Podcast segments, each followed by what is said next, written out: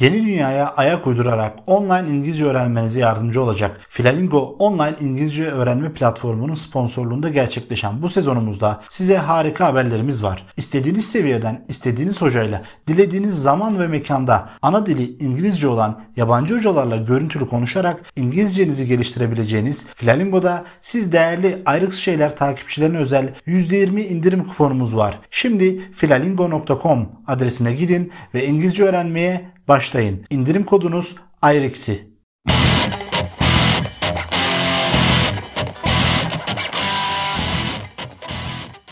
Değerli dinleyicilerimiz ve değerli izleyicilerimiz, Ayrıks Şeyler'in 5. sezonuyla karşınızdayız. Başkalarının hayatlarını yaşayanlar ismini verdiğimiz bu sezonumuzun ikinci bölümüyle sizlerle birlikteyiz. Birinci bölümümüzde sizlere bugüne kadar insanoğlunun geçirmiş olduğu bazı evrelerden bahsederek bir yere varmaya çalıştık.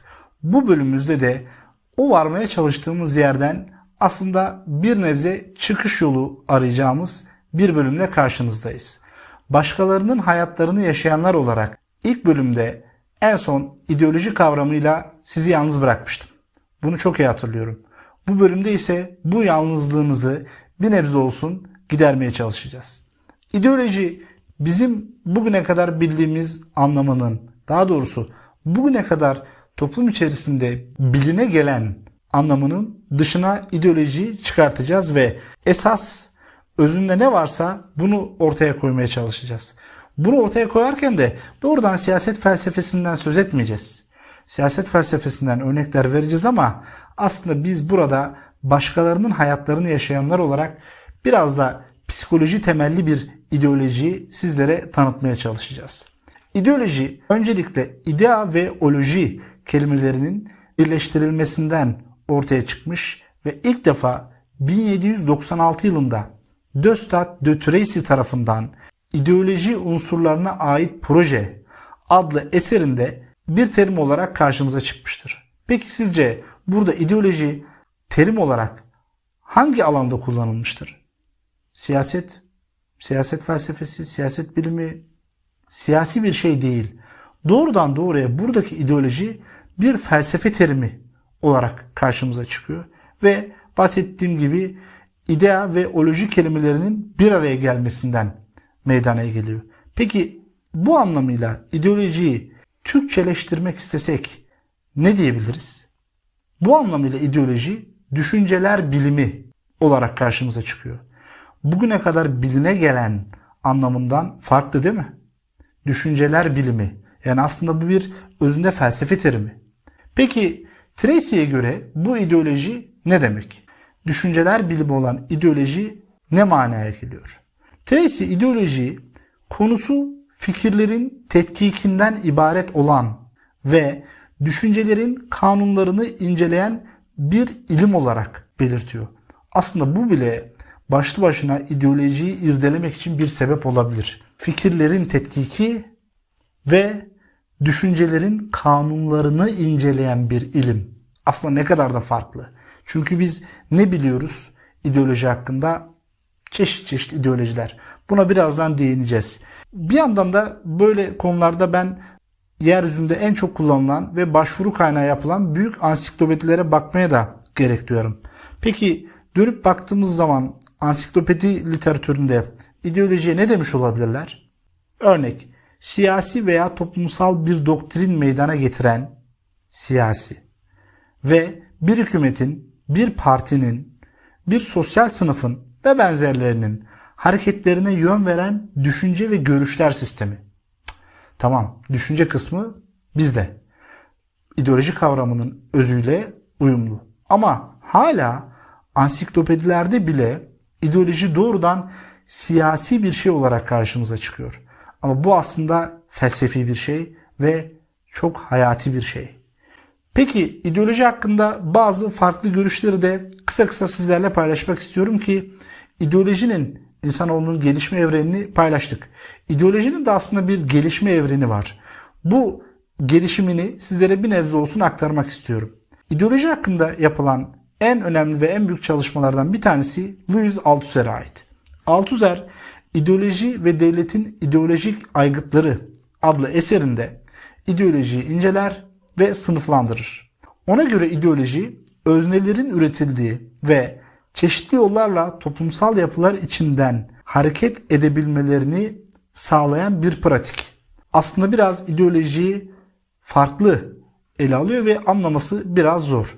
Ancak burada Althusser ideolojiyi tanımlarken bir kavram ortaya atıyor ve bize diyor ki devletin ideolojik aygıtları diye bir şey var. Peki bu devletin ideolojik aygıtları Althusser'e göre nelerdir? Althusser devletin ideolojik aygıtlarını oluştururken daha çok Marksist devlet kuramından hareketle konuyu ele alır.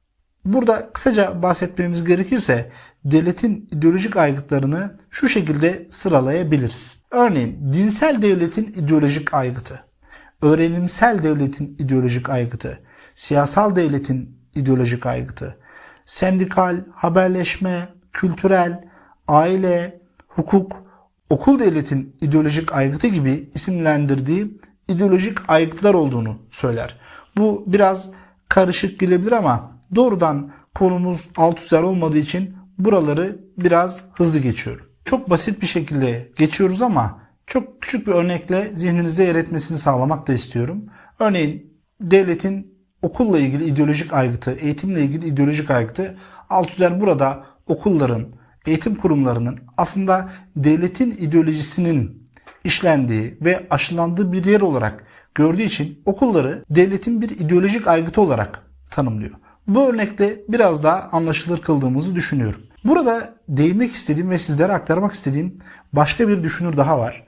Bu düşünür ülkemizde bilinse de çok fazla eserleri ve düşünceleri ön plana çıkmayan bir isim. Doktor Ali Şeriati. Ben bu ismin hemen hemen bütün kitaplarını, Türkçe'ye çevrilmiş bütün eserlerini okudum. Çok düşüncelerine katıldığım ve katılmadığım yerler olmakla beraber ideoloji hakkında Ali Şeriati'nin çok farklı görüşleri var. Size biraz da ideolojinin bu geçirmiş olduğu evrimi, bu süreci anlatabilmek için Ali Şeriati'nin düşüncelerinden de bahsetmek isterim. Ali Şeriati'ye göre ideoloji varlığın nasıl telakki edilip dünya görüşünden ayrılıp bir bilinçli bilinç haline dönüştürülmesi meselesidir diyor.